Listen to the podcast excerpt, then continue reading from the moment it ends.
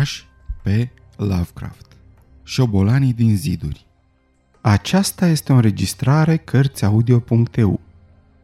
La șaisprezece iulie o mie nouă sute douăzeci și trei, când și ultimul lucrător și-a terminat treaba, m-am mutat la presbiteriul din Exham.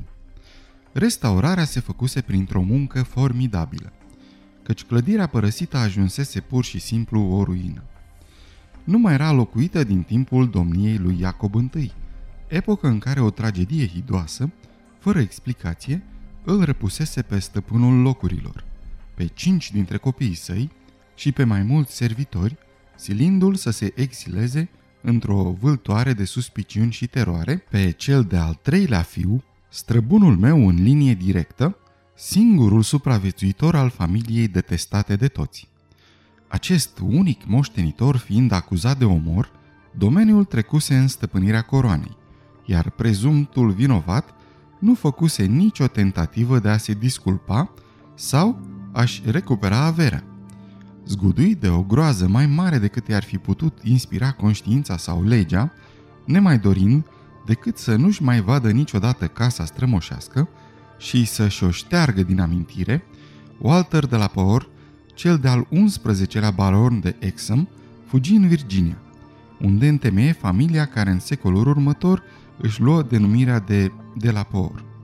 Prezbiteriul din Exham rămăsese nelocuit, deși fusese dăruit mai târziu familiei Norris și era adeseori studiat pentru arhitectura lui cu stiluri amestecate, turnuri gotice ridicate peste o infrastructură saxonă sau romanică, ale cărei temelii, la rândul lor, aparțineau unui ordin sau unui amestec de ordine încă mai vechi, roman sau chiar druidic sau galic, dacă ne luăm după ce spun legendele. Erau niște temelii neobișnuite, căci într-o latură se afundau în masivul de calcar, despicat de râpa de pe marginea căreia prezbiteriul domina o vale pustită, la trei mile spre vest de satul Ancaster. Arhitecții și arheologii examinau cu interes această rămășiță ciudată a veacurilor uitate, dar sătenii o urau. O urâsere cu sute de ani înainte, când o locuiau strămoșii mei, și o urau la fel de mult și acum, când pietrele zidurilor ei erau acoperite cu mușchi și licheni. Chiar în ziua în care am sosit la Ancaster, am aflat că sunt fiul unei familii blestemate. Săptămâna asta, prezbiteriul din Exham a fost aruncat în aer, iar lucrătorii distrug și cele mai mici urme ale temeliilor sale. Mi-am cunoscut dintotdeauna arborele genealogic. Știusem că primul meu străbun american venise în colonii în împrejurări ciudate. Totuși, datorită atitudinii reticente adoptate de familie, ignoram cu totul amănuntele. Spre deosebire de vecinii noștri, stăpâni de plantații, ne lăudam rareori cu străbunii plecați în cruciade sau cu alți eroi din Evul Mediu și din Renaștere. Nu se transmitea în familie nicio tradiție, în afară de ceea ce se găsea în plicul sigilat pe care fiecare cap al familiei îl lăsa fiului mai mare în vremurile dinaintea războiului civil, ca să-l deschidă în caz de deces. Faptele cu care ne plăcea să ne mândrim datau de după emigrare, aparținea unei familii din Virginia, demnă, onorabilă și foarte rezervată. În timpul războiului ne-am pierdut toată averea, iar existența noastră s-a schimbat complet, când trupele federale au incendiat Carfax, moșia noastră de pe malul râului James. Bunicul meu, împovorat de ani, pieri în flăcări și odată cu el se mistui și plicul ce ne lega pe toți de trecut. Până azi îmi amintesc focul, așa cum l-am văzut la vârsta de șapte ani, urletele soldaților, țipetele ascuțite ale femeilor, gemetele negrilor îngenunchiați în rugăciune. Tata era în armată. Chiar atunci lupta în apărarea Richmondului. După multe formalități, mama și cu mine am căpătat autorizația să trecem printre linii ca să ne ducem la el. La sfârșitul războiului ne-am îndreptat spre nord, de unde era mama, așa că am atins vârsta matură și bogăția în calitate de bun iancheu. N-am știut niciodată, tata și cu mine, ce conținuse plicul ereditar și, cufundându-mă în rutina cenușie a vieții de industriași din Massachusetts, am încetat cu desăvârșire să mă interesez de misterele arborelui meu genealogic. Dacă aș fi bănuit vreo clipă natura lor, aș fi lăsat cu dragă inimă prezbiterul din Exham, pradă mușchiului, lichenilor și pânzelor de păianjen. Tata a murit în o mie nouă sute patru, fără să lase vreun mesaj nici pentru mine, nici pentru fiul meu Alfred, în vârstă de zece ani, orfan de mamă. Alfred răsturnă ordinea obișnuită a informațiilor transmise în familie, pe când eu nu-i putusem da decât ipoteze amuzante despre trecut, în timpul șederii lui în Anglia, în o mie nouă sute șaptesprezece, ca ofițer de aviație, el îmi relată în scrisori legendele ancestrale foarte interesante. Istoria familiei de la Poer părea să fie foarte pitorească, ba chiar sinistră, căci un prieten al fiului meu, capitanul Edward Norris din Royal Flying Corps, care locuia la Ancaster, lângă domeniul nostru familial, îi povestise unele superstiții sătești absolut fantastice, depășind imaginația oricărui romancier. Norris însuși nu le lua deloc în serios, dar pe fiul meu îl distrau și îi dădeau subiecte interesante pentru scrisori. Aceste legende îmi atraseră atenția asupra moștenirii mele de peste ocean. Am luat hotărârea să cumpăr prezbiteriul în ruină, pe care Norris îl arătase fiului meu, oferindu-se să-i facă rost de el la un preț de nimic, căci era proprietatea unchiului lui. Am cumpărat prezbiteriul din Exham în o mie nouă sute optsprezece, dar cam tot atunci, întoarcerea fiului meu grav mutilat m-a abătut de la proiectele mele de restaurare. În cei doi ani care i-au mai rămas de trăit, m-am ocupat numai de îngrijirea lui și am încredințat asociaților mei conducerea afacerilor. După moartea lui în o mie nouă sute douăzeci și unu, am rămas fără niciun scop în viață și am hotărât să mă distrez petrecându-mi sfârșitul zilelor pe noul meu domeniu. Când am vizitat Ancaster, în luna decembrie, am fost primit de capitanul Norris, un tânăr amabil și dolofan, ce îl prețuise foarte mult pe fiul meu și care a consimțit să strângă planuri și anecdote ca să mă ajute în munca mea de restaurare. N-am simțit nici cea mai mică emoție la vederea prezbiteriului din Exham, adunătură de ruine medievale, acoperită de licheni, ciuruită de cuiburi de ciori, agățată pe marginea prăpăstiei, cu o chilie de piatră goală în afară de zidurile turnurilor. După ce am reconstituit puțin câte puțin imaginea clădirii, așa cum fusese în momentul plecării străbunului meu, înainte cu trei secole, am început să angajez lucrători pentru reconstrucție.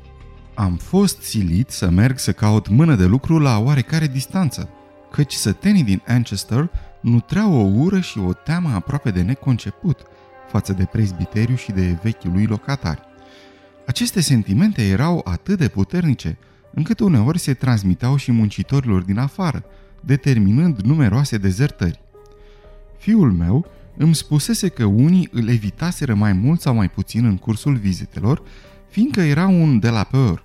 Mi-am dat seama că pentru același motiv eram exclus de-a binele. Chiar și după ce i-am convins pe țărani că nu știam aproape nimic despre strămoșii mei, mi-au arătat o antipatie morocănoasă, așa încât a trebuit să aflu tradițiile sătești prin mijlocirea lui Norris. Oamenii locului nu îmi puteau ierta că venisem să restaurez un simbol care le inspira groază. Pe drept sau pe nedrept, considerau aceste ruine ca pe o vizuină de demoni și de vârcolaci. După ce am adunat istoriile povestite de Norris și am adăugat studiile câtorva savanți arheologi, am ajuns la concluzia că prezbiteriul din Exham se găsea pe locul unui templu preistoric datând din epoca druizilor, sau chiar anterior acestei epoci. Fără urmă de îndoială, aici fuseseră celebrate rituri indescriptibile, rituri transformate mai apoi în cultul Cybelei, pe care romanii îl introduseseră în regiune. Inscripțiile de pe pereții pivnițelor erau alcătuite din literele următoare: Div, Ops, Magna Mater. Asupra sensului lor nu te puteai înșela, căci erau semnul Magnei Mater, al cărui cult sinistru fusese altădată zadarnic interzis cetățenilor romani. Cea de-a treia legiune a lui Augustus își stabilise tabăra la Ancaster, după cum dovedeau mai multe vestigii.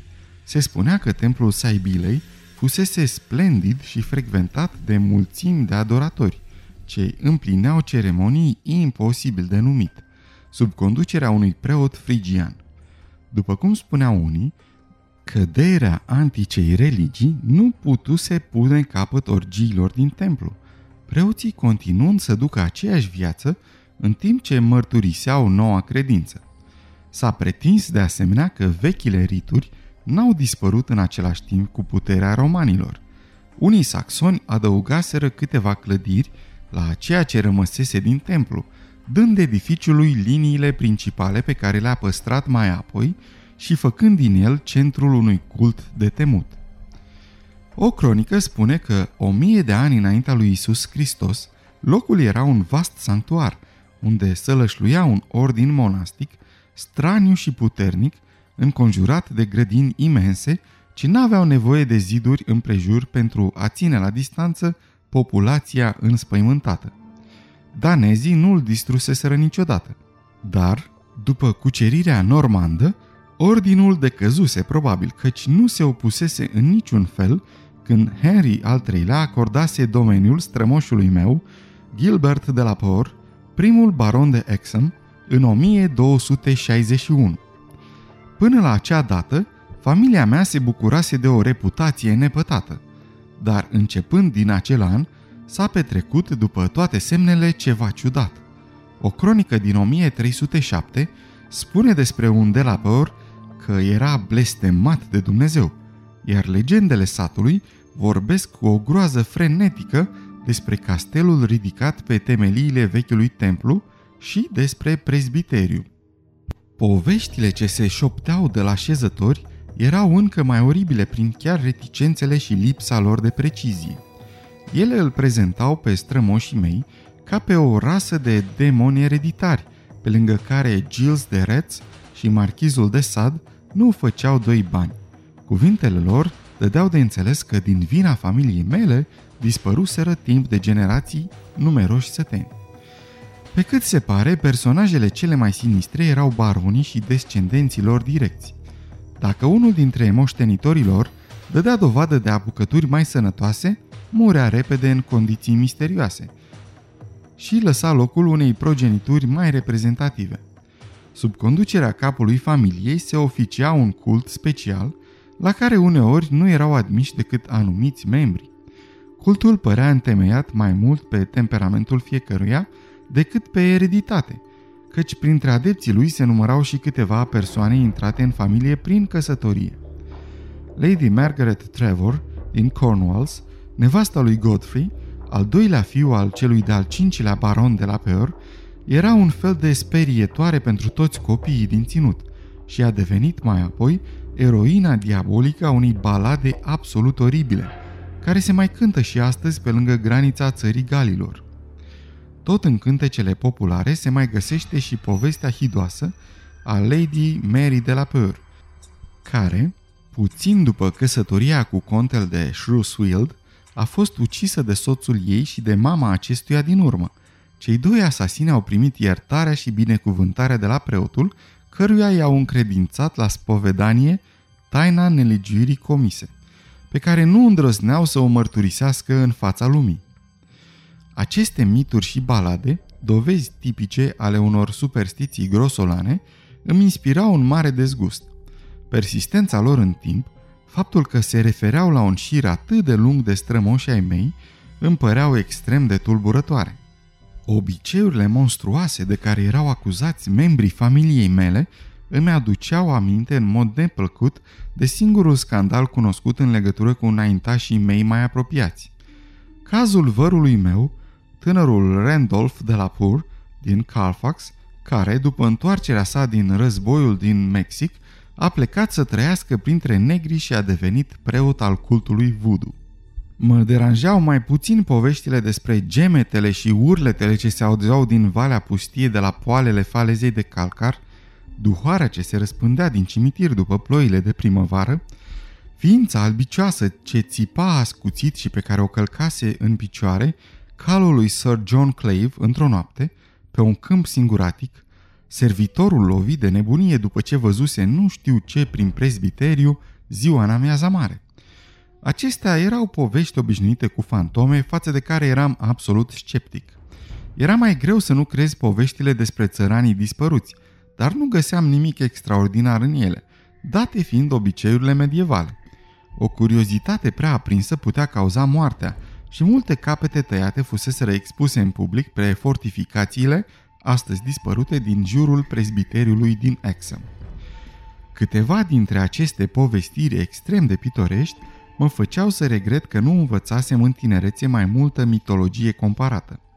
De exemplu, un eres spunea că în fiecare noapte o legiune de diavoli cu aripi de liliac venea la prezbiteriu să prăznuiască sabatul vrăjitoarelor. Pentru aprovizionarea lor, desigur, se cultiva atât belșug de legume în grădina imensă. Cel mai impresionant era poemul epic al șobolanilor. O armată de paraziți infecți care părăsiseră castelul trei luni după tragedia în urma căreia fusese abandonat. Armată oribilă, descărnată, hămesită, ce măturase totul în drumul ei, devorând păsări, pisici, câini, purcei, oi și chiar doi nenorociți de țărani, până să îi se potolească furia. Un ciclu întreg de mituri vorbește despre hoarda de rozătoare, căci s-a răspândit prin casele din sat, semănând groaza și oroarea pe unde treceau. Acestea au fost tradițiile populare ce se revărsară asupra-mi, pe când continuam cu încăpățânare restaurarea căminului meu strămoșesc. Să nu vă închipuiți însă că atmosfera mea psihologică era alcătuită numai din aceste povești. Eram tot timpul încurajat de laudele căpitanului Norris și ale arheologilor care mă ajutau la lucrări.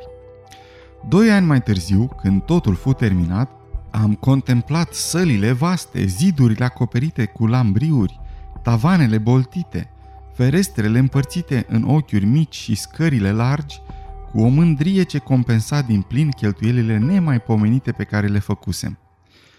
Toate caracteristicile arhitecturii evului mediu fuseseră reproduse cu iscusință, iar părțile noi se îmbinau în chip desăvârșit cu zidurile și temeliile vechi. De acum nu mai aveam decât o dorință, să refac în sfârșit renumele familiei care avea să se stingă odată cu mine. Urma să mă instalez pentru totdeauna în casa mea strămoșească și să arăt tuturor că un de la Poer, căci reluasem ortografia originală, nu era obligatoriu un demon. Resimțeam o satisfacție deosebită la gândul că, deși prezbiterul din Exham arăta ca o construcție medievală, interiorul era cu desăvârșire nou, debarasat de vermina și de fantomele de altădată. M-am mutat în prezbiteriu la șaisprezece iulie o mie nouă sute douăzeci și trei. În casă se aflau șapte servitori și nouă pisici, animale pentru care am mare slăbiciune. Negrișor, cel mai bătrân dintre motani în vârstă de șapte ani, venise cu mine de la locuința din Boston, Massachusetts. Pe ceilalți îi adunasem în timpul cât stătusem la căpitanul Norris. Timp de cinci zile am dus o viață liniștită, petrecându-mi cea mai mare parte a zilei cu clasarea documentelor privitoare la familia mea. Aveam acum relatări amănunțite ale tragediei finale și ale fugii lui Walter de la Poer, care probabil erau povestite și în documentele ereditare pierdute în incendiul din Carfax. După câte se părea, strămoșul meu fusese acuzat, nu pe nedrept, că ucisese în timpul somnului pe toți ceilalți locuitori ai casei, cu excepția a patru servitori complicii lui. Fapt petrecut la două săptămâni după ce făcuse o descoperire înspăimântătoare, ce-i schimbase complet felul de a fi, dar pe care nu o împărtășise nimănui, în afară poate de servitorii ce l-au ajutat înainte de a fugi acolo unde justiția nu-i mai putea ajunge. Acest masacru deliberat al tatălui, a trei frați și a două surori, a fost iertat de majoritatea sătenilor, iar justiția a manifestat o asemenea indulgență, că autorul măcelului a putut ajunge în Virginia fără să fie nevoit să se ascundă, onorat de toți și nepedepsit în vreun fel. Oamenii șopteau între ei că scăpase regiunea de un blestem vechi. Nici măcar nu-mi puteam închipui ce descoperire îl împinsese să săvârșească un act atât de înfiorător. Walter de la Poer cunoștea probabil de ani de zile poveștile ce se spuneau pe seama familiei lui, așa încât acestea nu-i putuseră aduce un element nou. Fusese deci martorul vreunui ritual înfiorător. Găsise din întâmplare un simbol groaznic și revelator în prezbiteriu sau în jurul lui. În Anglia, el avea reputația unui tânăr blând și timid. În Virginia, nu părea nici aspru, nici plin de amărăciune, ci doar timid și frământat.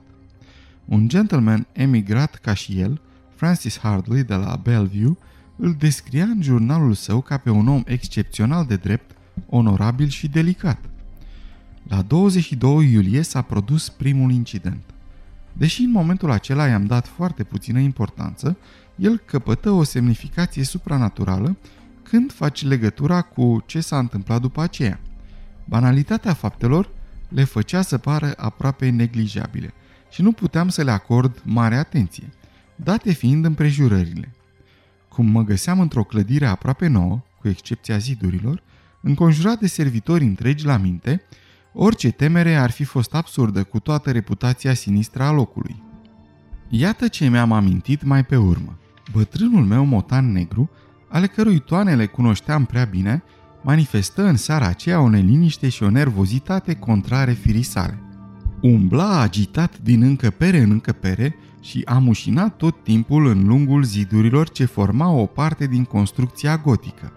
Îmi dau seama că lucrul acesta pare grozav de banal, ca întâmplarea inevitabilă cu câinele care în poveștile cu fantome mârie întotdeauna înainte ca stăpânul lui să vadă stafia. Dar nu pot să-l înlătur din povestirea mea. A doua zi, un servitor mă anunță că toate pisicile din casă erau foarte agitate.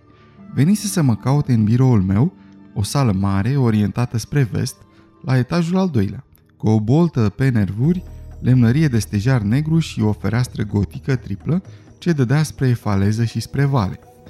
În timp ce-mi vorbea, am văzut silueta de culoarea cărbunelui a lui Negrișor. Se târa de-a lungul zidului dinspre vest și zgâria lemnăria nouă ce acoperea vechile pietre. I-am explicat servitorului că, probabil, zidurile exhalau un miros ciudat, imperceptibil pentru simțurile omenești, dar care era perceput de nasul sensibil al pisicilor. Eram convins de asta și când interlocutorul meu sugeră că există șoareci sau șobolani, i-am declarat că nu mai fuseseră șobolani în casă de trei sute de ani și nu era de crezut că șoarecii de câmp din lanurile din prejur să fi venit să se cuibărească în ziduri. După masă m-am dus în vizită la căpitanul Norris. Acesta m-a asigurat că e imposibil ca prezbiteriul să fi fost infestat subit de șoareci de câmp. În noaptea aceea m-am dus singur, cum obișnuiam, în încăperea din turnul de vest pe care o alesesem ca dormitor. Se ajungea acolo pe o scară de piatră și printr-o scurtă galerie, prima, veche în cea mai mare parte, a doua complet restaurată. Încăperea rotundă, cu tavan foarte înalt, nu era căptușită cu panouri de lemn, ci avea pe pereți tapiserii pe care le alesesem eu însumi din Londra. După ce am controlat dacă Negrișor e cu mine, am închis ușa grea gotică, m-am dezbrăcat la lumina lămpilor electrice în formă de lumânări, am întors comutatorul și m-am culcat în patul sculptat cu coloane. Venerabilul motan se instală la picioarele mele pe locul lui obișnuit. Nu trăsesem perdelele. M-am uitat prin fereastra îngustă dinspre nord, situată în fața mea. Pe cer domnea o lumină nedeslușită, ca de auroră, pe care se profilau sculpturile delicate ale ferestrei.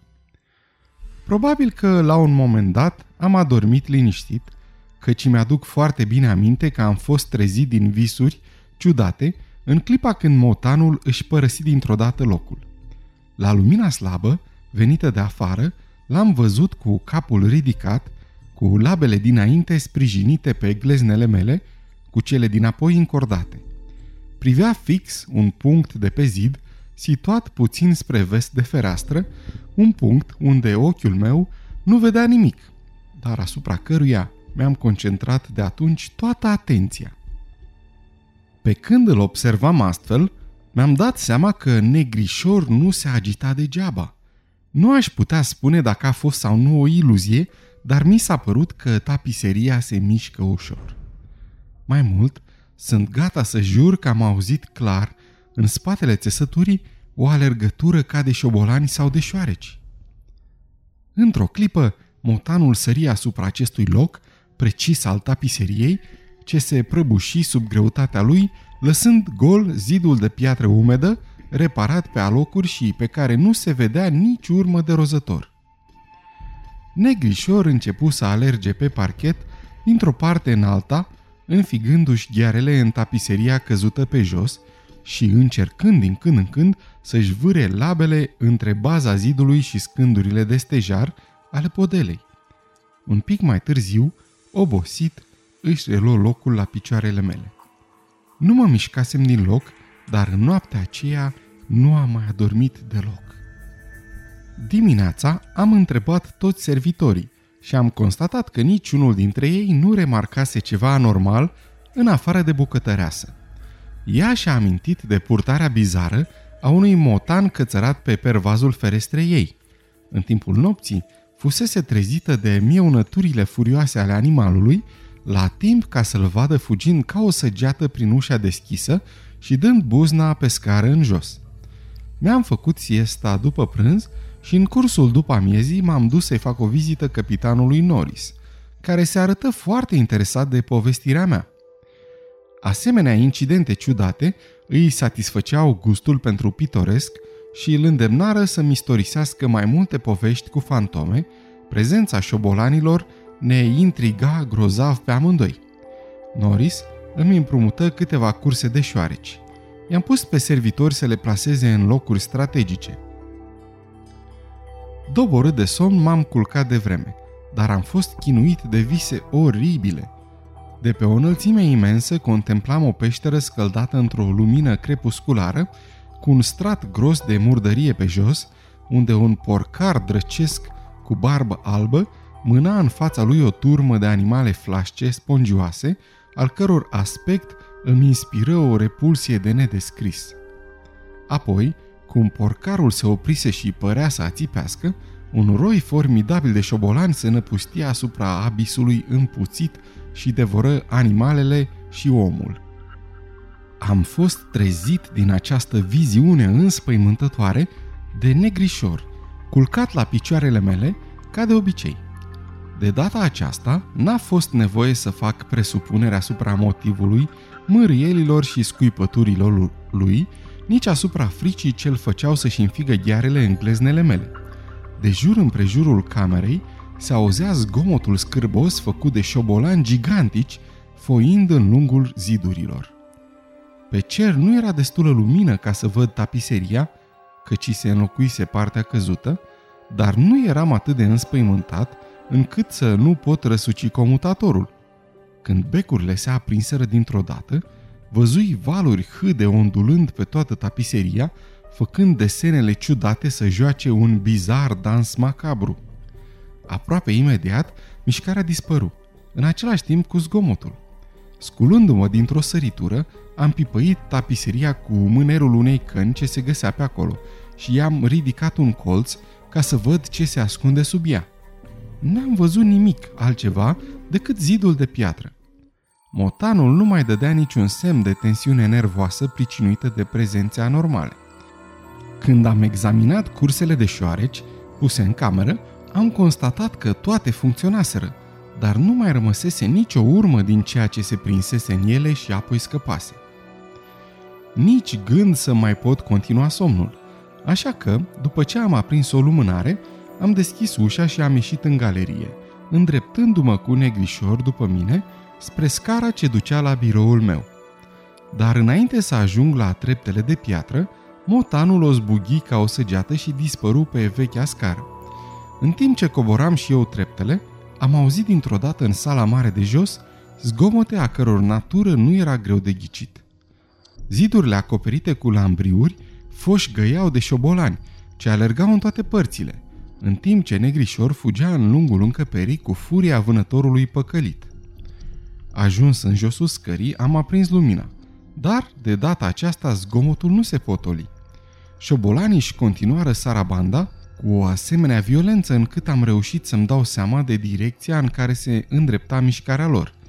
Animalele, în haite ce păreau să nu se mai sfârșească, treceau într-o migrație fantastică de la înălțimi de neconceput spre adâncimi mai mult sau mai puțin îndepărtate. În momentul acela se auziră pași din coridor și curând doi servitori deschiseră ușa masivă. Cotroboiau prin casă pentru a găsi cauza agitației misterioase ce le apucase pe toate pisicile din prezbiteriu. Acestea, năpădite de panică, coborâseră în fugă câteva scări și în cele din urmă se opriseră mieunând și scuipând în fața ușii închise a pivniței. I-am întrebat pe cei doi dacă auziseră șobolanii. Mi-au răspuns că nu și pe când mă pregăteam să le atrag atenția asupra zgomotului din spatele lemnăriei, mi-am dat seama că încetase. Urmat de servitori, m-am dus la subsol și am văzut că pisicile se împrăștiaseră deja. M-am hotărât să explorez cripta ceva mai târziu, dar pentru moment m-am mulțumit numai să controlez cursele. Toate funcționaseră și toate erau goale. După ce m-am convins că nimeni nu auzise șobolanii în afară de pisici și de mine însumi, am rămas pe un scaun în biroul meu până dimineață, adâncit într-o meditație profundă, trecând în revistă, în minte, toate legendele despre prezbiteriu. În cursul dimineții am ațipit puțin într-un fotoliu confortabil din bibliotecă, apoi am telefonat căpitanului Norris, care a venit imediat să mă ajute să cercetez cripta. N-am găsit absolut nimic anormal, dar nu ne-am putut stăpâni un fior la gândul că fusese construită de romani. Bolțile și stâlpii masivi nu aparțineau stilului amestecat al saxonilor, ci reprezentau clasicismul armonios și sever din epoca cezarilor. Pe ziduri se păstrase un belșug de inscripții cunoscute arheologilor ce exploraseră locurile, ca de exemplu P. Geta prop temp dona sau L. praec vs. pontifi Atis. Referirea la Atis mă făcu să mă înfior, căci citisem opera lui Catul și cunoșteam ritualurile oribile dedicate acestui zeu oriental, al cărui cult se oficia adesea împreună cu cel al Cybelei. Norris și cu mine am încercat, fără succes, la lumina lanternelor să interpretăm desenele bizare, aproape șterse, de pe unele blocuri rectangulare de piatră, despre care se credea că sunt vechi altare. Ne-am amintit că unul dintre simboluri, un fel de soare radiant, era considerat de savanți ca neavând o origine romană. Preoții romani îl împrumutaseră probabil de la un templu încă și mai vechi, ridicat pe aceleași locuri. Pe unul dintre altare erau niște pete brune, a căror proveniență n-am putut să o ghicesc. Pe suprafața celui mai mare dintre altare, în centrul criptei se vedeau unele urme ce proveneau fără îndoială de la ofrandele arse acolo. Asta e tot ce am văzut în acea criptă, unde hotărâserăm Norris și cu mine să ne petrecem noaptea. Servitorii ne aduseră paturi improvizate. I-am sfătuit să nu acorde atenție felului în care se poartă pisicile și l-am ținut pe negrișor cu noi, ca să ne fie de ajutor și să ne țină de urât.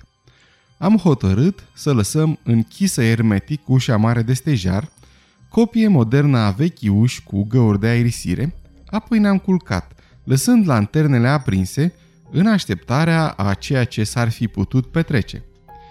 Cripta se afla la adâncime mare sub temeliile prezbiteriului și, mai departe, în zidul falezei de calcar ce domina valea. Nu era nicio îndoială că aici se găsea țelul migrației șobolanilor, dar nu reușeam să înțeleg de ce. În timpul veghii noastre am ațipit de câteva ori și am avut vise confuze din care m-au trezit mișcările lui negrișor întins la picioarele mele. Visele acestea semănau înspăimântător de mult cu coșmarul meu din noaptea dinainte. Am revăzut grota scăldată într-o lumină crepusculară și pe porcarul care își mâna turma spongioasă peste stratul de murdării, dar de data aceasta creaturile mi s-au părut mai apropiate și mai distincte, atât de distincte încât aproape că le puteam deosebi trăsăturile. La un moment dat, văzui foarte clar trăsăturile flașce ale uneia dintre ele și sări în sus trăgând un asemenea țipăt că negrișor se trezi tresărind, în timp ce capitanul Norris, care nu adormise, râdea de era mai mai să-și piardă suflarea. Ar fi râs și mai tare, sau poate mult mai puțin, dacă ar fi știut din ce cauză țipase, dar nici măcar eu însumi nu mi-am amintit decât mai târziu. O oroare violentă paralizează adesea memoria într-un fel plin de îndurare. Norris mă trezi când începură să se producă fenomenele. Mă trezi din același coșmar, zgâlțindu-mă cu blândețe și îndemnându-mă să ascult pisicile. Într-adevăr, aveai ce să asculți, căci după poarta închisă răsuna un tumult drăcesc de mieunături, de mârieli și de zgârieturi de gheare, în timp ce negrișor, fără să le dea vreo atenție, alerga ca un nebun de-a lungul zidurilor de piatră goală, în care auzeam șobolanii galopând, la fel ca în ajun. Am căzut atunci pradă unei groaze intense, căci mă aflam în prezența unor fapte ce nu admiteau vreo explicație normală. Trebuia ca șobolanii aceia, dacă nu erau produsul unei nebunii ciudate, împărtășită numai de mine și pisici, să-și facă drum prin zidurile pe care le credeam alcătuite din blocuri de calcar masiv. Dacă nu cumva acțiunea apei, timp de peste șaptesprezece veacuri, să fi scobit printre ele galerii întortocheate, lărgite puțin câte puțin de trupurile rozătoarelor. Dar, în acest caz, oroarea rămânea aceeași, căci dacă era vorba de șobolani în carne și oase, de ce Norris nu-i auzea mișcând? De ce mă îndemna el să mă uit ce face negrișor și să ascult pisicile de dincolo? De ce făcea ipoteze vagi asupra motivului enervării animalelor? Pe când terminam să explic, pe cât de rațional posibil, ce credeam că aud, urechea mea înregistră o ultimă impresie de alergătură care se pierdea departe, în jos, mult sub criptă, până când mi se păru că întreaga faleză e năpădită de șobolani. În loc să se arate neîncrezător cum mă așteptam, Norris păru tulburat profund. Îmi făcu un semn cu mâna ca să-mi atragă atenția că pisicile își încetaseră vacarmul în fața ușii, ca și cum renunțaseră să mai vâneze șobolanii, în timp ce negrișor, într-un acces de agitație, zgâria cu furie baza marelui altar de piatră situat mai aproape de patul lui Norris decât de al meu. Spaima mea de necunoscut atinse atunci cea mai înaltă culme. Se întâmpla un lucru uluitor și am văzut că și tovarășul meu, deși mai tânăr, mai voinic și mai materialist decât mine, părea tot atât de impresionat ca și mine, poate că și din cauza că avea o cunoaștere amănunțită a legendelor locale. Pe moment, nu am putut face nimic altceva decât să ne uităm la bătrânul motan negru, ce zgâria cu râvnă baza altarului, ridicând din când în când ochii către mine și mieunând rugător, așa cum făcea de obicei când voia să-i fac o favoare. Norris apropie lanterna de altar și examină locul în care zgâria negrișor. În genunche, smulse lichenii ce lipeau blocul masiv de mozaicul solului, dar nu descoperi nimic. Se pregătea să renunțe la cercetările lui când am remarcat un fapt banal care mă făcu să mă înfior. I-am atras atenția prietenului meu asupra acestui fenomen aproape imperceptibil și l-am examinat împreună, fascinați de revelația bruscă. Flacăra lămpii se legăna ușor, ca efect al unui curent de aer ce provenea fără îndoială din crăpătura dintre altar și sol, în locul din care Norris smulsese lichenii. Am petrecut restul nopții în biroul viu luminat, discutând despre ce aveam de făcut. Descoperirea existenței unei cripte sub construcția romană, cea mai joasă de dedesubtul acestei locuințe blestemate, criptă ce scăpase cercetărilor arheologilor timp de trei secole, ar fi fost de ajuns ca să ne tulbure, chiar și în afara altor considerații sinistre. În cazul de față, agitația noastră avea cauză dublă. Ne-am pus deci întrebarea dacă am fi făcut mai bine să lăsăm baltă cercetările și să părăsim prezbiteriul pentru totdeauna, într-un acces de prudență superstițioasă, sau să ne lăsăm în voia gustului nostru pentru aventură și să înfruntăm ororile ce ne-ar fi putut aștepta în adâncimile neexplorate. în zori, am ajuns la un compromis, hotărând să aducem un grup de arheologi și de savanți capabili să lămurească misterul. Trebuie să menționez că, înainte de a pleca din criptă, încercasem în zadar să clintim altarul central ce constituia poarta unui nou abis al terorii. Trebuia că niște oameni mai înțelepți decât noi să găsească secretul și să deschidă această poartă. Căpitanul Norris și cu mine am petrecut câteva zile la Londra, pentru a expune faptele, ipotezele și poveștile noastre în fața a cinci savanți eminenți și demni de încredere, care ar fi respectat orice descoperire nouă legată în vreun fel de familia mea. În loc să râdă de noi, ei dădură dovadă de mult interes și simpatie. Nu e nevoie să dau numele tuturor, dar pot să spun că printre ei se găsea Sir William Brinton, ale cărei săpături la Troia au provocat la vremea lor o mare agitație în toată lumea. Când ne-am urcat în trenul de Ancaster, m-a încercat sentimentul că ne aflăm în ajunul unor revelații înspăimântătoare. Pe șapte august seara am ajuns la prezbiteriul din Exham, unde servitorii m-au asigurat că nu se petrecuse nimic anormal. Pisicile, inclusiv negrișor, se arătaseră cât se poate de calme și nicio capcană nu funcționase. Întrucât cercetările noastre nu urmau să înceapă decât a doua zi, am dat invitațiilor mei camere confortabile. M-am culcat în turn, ca de obicei, cu negrișor întins la picioarele mele. De cum am adormit, visuri hidoase îmi dădură asalt. Mai întâi am avut viziunea unui banchet roman asemănător cu cel al lui Trimalchio, unde se servea o mâncare imposibil de numit pe un platou acoperit. Apoi veni obișnuitul coșmar veșnic cu porcarul și cu dezgustătoarea lui ciurdă în grota întunecată. Totuși, când m-am trezit, era ziua în amiaza mare și casa răsuna de zgomote absolut normale. Șobolanii, reali sau imaginari, nu-mi tulburaseră somnul. Negrișor dormea încă liniștit. Când am coborât, am constatat că același calm domnea pretutinde. Unul dintre musafiri, numit Thornton, adept al științelor psihice, explica această situație într-un mod destul de absurd. După părerea lui, asta se datora faptului că văzusem, în sfârșit, ceea ce anumite forțe misterioase doriseră să-mi arate. La ora unsprezece dimineața, grupul nostru format din șapte persoane înarmate cu lămpi electrice puternice și cu unelte, coborî în criptă și se încuie cu zăvorul. Îl luasem pe negrișor cu noi. Musafirii mei țineau neapărat la prezența lui pentru cazul în care s-ar ivi șobolanii. Ne-am oprit puțin timp în fața înscrierilor și simbolurilor ce împodobeau altarele, căci trei dintre savanți le studiaseră deja și toți le cunoșteau caracteristicile. Ne-am concentrat atenția asupra altarului central și în mai puțin de o oră, Sir William Brinton reuși să-l facă să basculeze sub acțiunea unei contragreutăți de tip necunoscut.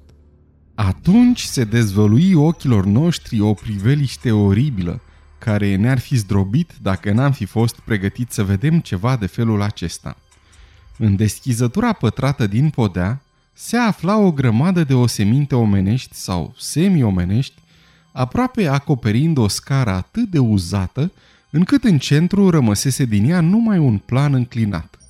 Scheletele încă intacte rămăseseră într-o atitudine sugerând panica și teroarea. Toate purtau urma dinților șobolanilor. Craniile aparținuseră unor ființe primitive, atinse de cretinism. Unele erau aproape ca de maimuță. Dedesubtul acestor trepte infernale se găsea un tunel boltit, croit cu dalta în stâncă și lăsând să circule un curent de aer. Nu era duhoarea nesănătoasă a unei cripte închise, ci o briză răcoroasă și destul de curată. După câteva minute de contemplare îngrozită, începurăm să degajăm, tremurând, un drum de-a lungul scării. Atunci Sir William, examinând pereții, observă că pasajul, judecând după orientarea urmelor de daltă, fusese săpat dinspre adânc spre suprafață. După ce am făcut câțiva pași în mijlocul osemintelor roase, am văzut lumină în fața noastră. Nu o fosforescență misterioasă, ci lumină limpede de ziua, care nu putea veni decât din niște fisuri ale falezei. Era normal că aceasta să nu fi fost niciodată observată din exterior, căci valea era complet nelocuită, iar faleza atât de înaltă că doar un aeronaut ar fi putut să o studieze amănunțit. Câțiva pași încă și ni s-a tăiat răsuflarea de-a binelea. De-a binelea e cuvântul, căci doctorul Thornton, adeptul științelor psihice, leșină în brațele colegului aflat în spatele lui. Norris, alb la față, scoase un strigăt nearticulat. Cât despre mine, m-am sufocat și mi-am acoperit ochii cu mâna. În spatele meu, decanul grupului nostru exclamă: "Dumnezeule mare!" Iar vocea ei se frânse. Dintre acești șapte oameni cultivați, singur Sir William Brinton și-a păstrat sângele rece, spre cinstea lui, căci fiind călăuza grupului, văzuse spectacolul înaintea tuturor. Era o grotă cu bolta nemăsurat de înaltă, în care stăruia o lumină de amurg. Se întindea cât vedeai cu ochii. Univers subteran de mister nesfârșit, sugerând cele mai înfricoșătoare taine. Închidea în ea diverse construcții. O singură privire îngrozită îmi dezvălui tumuli bizari, dispuși, un cerc de monoliți, o ruină romană cu boltă turtită, o clădire saxonă, lipsită de eleganță, o construcție engleză primitivă din lemn. Dar toate păreau neînsemnate alături de priveliștea oribilă oferită de solul peșterii. Pe o suprafață de mai mulți metri, în jurul scării se întindea o încălceală monstruoasă de oseminte omenești, sau măcar tot atât de omenești ca și cele ce încărcau treptele de piatră. Se întindeau ca o mare înspumată, separate unele de altele sau alcătuind schelete mai mult sau mai puțin complete, acestea din urmă înțepeniseră toate în atitudini de frenezie drăcească. Fie că luptau împotriva unei amenințări, fie că îmbrățișau alte forme pe care păreau că vor să le devoreze. Când doctorul Trask, antropologul, se opri să clasifice craniile, găsi un amestec derutant. Cele mai multe aparțineau unei perioade străvechi, anterioară perioadei omului din Piltdown, dar în toate cazurile erau clar oase omenești. Mai multe dintre cranii indicau un nivel de inteligență mai ridicat. Câteva, foarte rare, închiseseră în ele creieri foarte dezvoltați. Toate osemintele erau roase, fie de șobolani, fie de alți membri ai turmei semiomenești. De mirare că măcar unul dintre noi să fi reușit să-și păstreze judecata în timpul acestei oribile zile de descoperiri. Nici Hoffman, nici Huysmans n-ar fi putut concepe o scenă mai de necrezut și mai respingătoare decât această peșteră prin care înaintam clătinându-ne. Toți făceam fără încetare noi descoperiri și ne sileam să nu ne gândim la ceea ce se petrecuse în aceste locuri cu trei sute, o mie, două mii sau zece mii de ani înainte. Era anticamera iadului și Beto Thornton leșină pentru a doua oară când Trask îi spuse că anumite schelete fuseseră probabil patrupede pe timpul ultimelor douăzeci de generații. Oroarea de care eram cuprinși nu încetă să crească atunci când începurăm să explorăm construcțiile în ruină. Patrupedele fuseseră închise în ocoluri de piatră, de unde evadaseră din cauza foamei sau de frica șobolanilor. Fuseseră acolo turme uriașe, hrănite cu legume ordinare, ale căror resturi formau depozite otrăvite pe fundul unor enorme vase de piatră, mai vechi decât Roma. Înțelegeam acum de ce strămoșii mei cultivaseră grădini atât de mari, cât despre motivul existenței acestor turme nu mai era nevoie de nicio întrebare.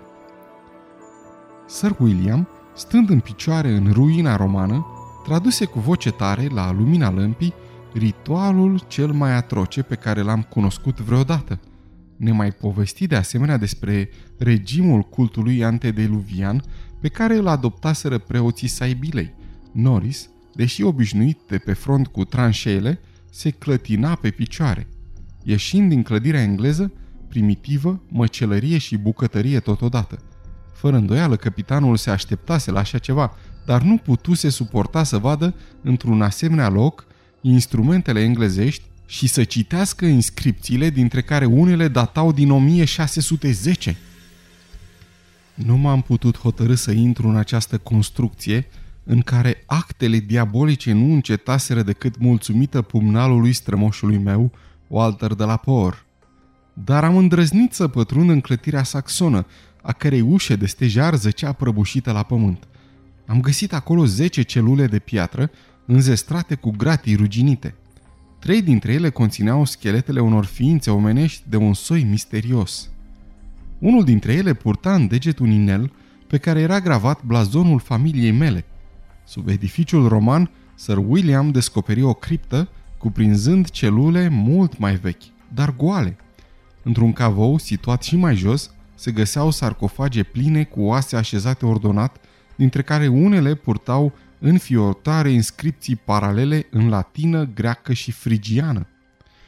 În timpul acesta, doctorul Trask deschise unul dintre tumulii preistorici, de unde tocmai scosese niște cranii apropiate de cel al gorilei, pe care erau gravate ideograme misterioase. Motanul negru se plimba cu un aer netulburat în mijlocul tuturor acestor orori. La un moment dat, l-am văzut cocoțat pe un morman enorm de oase și m-am întrebat ce secrete se puteau ascunde în dărătul ochilor lui galbeni. După ce am înțeles, până la un punct, revelațiile înspăimântătoare ale acestei peșteri întunecate, pe care o cunoscusem deja în visul ce-mi revenea mereu, ne-am urmat drumul prin bezna adâncă, în aparență nemărginită, unde nu putea pătrunde nicio rază de lumină venită din crăpăturile falezei. Nu vom ști niciodată ce lume ale iadului se deschid mai departe de scurta distanță pe care am străbătut-o, căci am hotărât că asemenea secrete sunt nefaste pentru omenire. Dar foarte aproape de noi se aflau destule care să ne atragă atenția. Curând, lămpile noastre electrice dădură la iveală nenumărate gropi unde șobolanii se ospătaseră înainte de a le abandona, atunci când brusc încetaseră să mai fie aprovizionate. Rozătoarele se aruncaseră mai întâi asupra turmelor vii și infometate, apoi se năpustiseră afară din prezbiteriu în acea orgie devastatoare pe care țăranii nu vor uita niciodată. Dumnezeule mare, găurile acelea întunecate unde se îngrămădeau oasele roase și craniile sparte, abisurile de coșmar umplute cu schelete petecantropoide, celtice, romane și engleze, de secole nenumărate.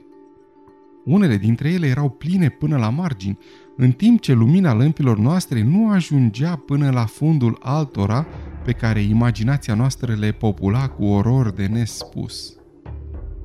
La un moment dat, piciorul îmi alunecă pe marginea unuia dintre oribilele puțuri căscate și am cunoscut o clipă teroarea plină de extaz. Apoi am căzut probabil într-o lungă visare, căci când mi-am regăsit luciditatea, nu l-am mai văzut decât pe unul dintre tovarășii mei, căpitanul Norris. Atunci, în bezna nesfârșită, am avut impresia că aud în depărtare un zgomot ce îmi părea cunoscut și l-am văzut pe bătrânul motan negru, țâșnind drept înainte în hăul necunoscut.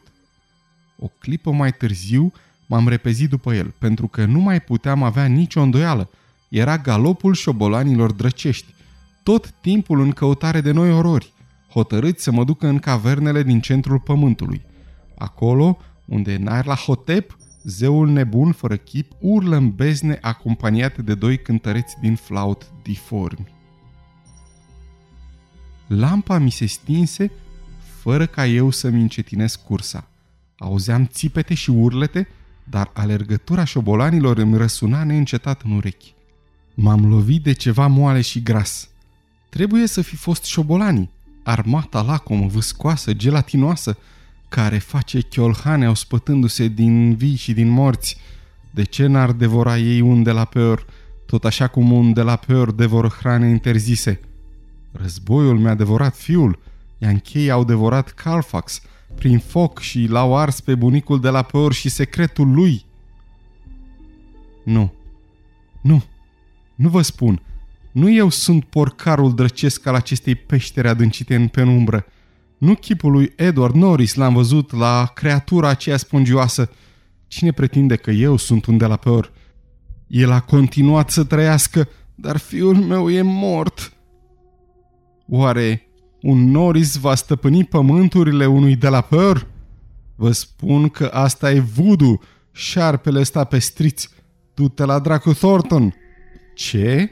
Îndrăznești să leșini văzând ce au făcut membrii familiei mele? Năpristan farfara învățate voi eu, au pohtești netrebnicea mă izbi în cai? Magna Mater, Magna Mater Atis, dia ad agadai e augdau agus bas dunah, dotana dola oh ug acch. Acestea sunt cuvintele ce se pretinde că le-am rostit când am fost găsit în beznă trei ore mai târziu, când am fost găsit chircit în întunecime, lângă trupul dolofan pe jumătate devorat al căpitanului Norris, pe când motanul meu însfâșia beregata. Acum prezbiteriul Exham a fost aruncat în aer. Negrișor mi-a fost luat și am fost închis în încăperea asta cu gratii la ferestre. Thornton se află în camera de alături, dar nu mi se dă voie să-i vorbesc. Se încearcă de asemenea să fie înăbușite anumite zvonuri despre prezbiteriu. Când vorbesc de bietul Norris, mi se aduce o acuzație hidoasă. Totuși trebuie să știți că nu eu sunt vinovatul. Vinovații sunt șobolanii. Șobolanii a căror alergătură furișe nu mă va mai lăsa vreodată să adorm. Șobolanii diabolici care alargă în spatele capitonajului pereților acestei încăperi și vor să mă târască spre orori mai mari decât toate cele pe care le-am cunoscut. Șobolanii pe care ceilalți nu-i aud niciodată. Șobolanii din ziduri! Sfârșit.